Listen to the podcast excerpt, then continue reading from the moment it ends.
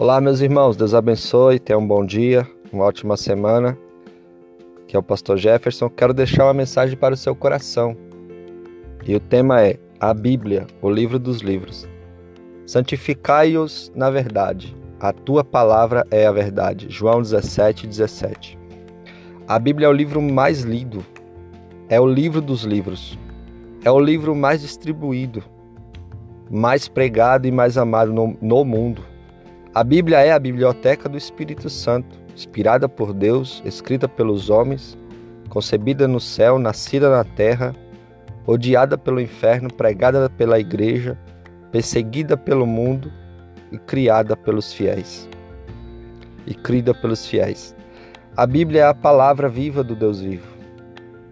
É inerrante, infalível e suficiente é mais preciosa do que o ouro e mais doce do que o mel. Três provas de sua veracidade podem ser aduzidas. A primeira é sua unidade na diversidade. Foi escrita num período de 1600 anos, escrita por mais de 40 escritores do, de lugares diferentes, de culturas diferentes e línguas e em línguas diferentes.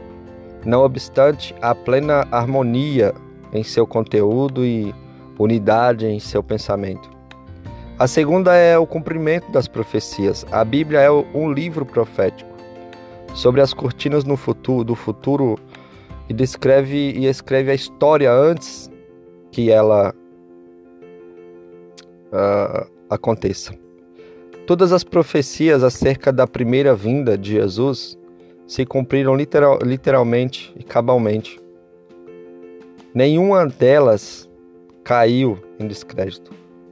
As profecias da segunda vinda de Jesus Cristo estão se cumprindo com precisão rigorosa.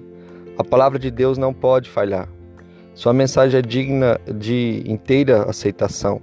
A terceira é seu poder transformador. A palavra de Deus é espírito e vida ela tem um poder inerente, é viva e eficaz. É como uma espada de dois gumes que penetra no mais profundo da alma humana. Sua mensagem é poderosa e transformadora.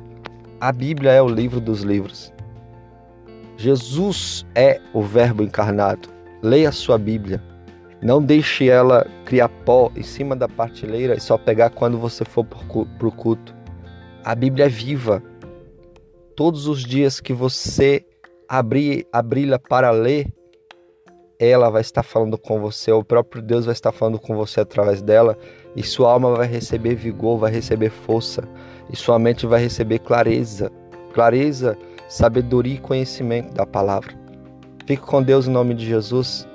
Fique com esta palavra de Deus.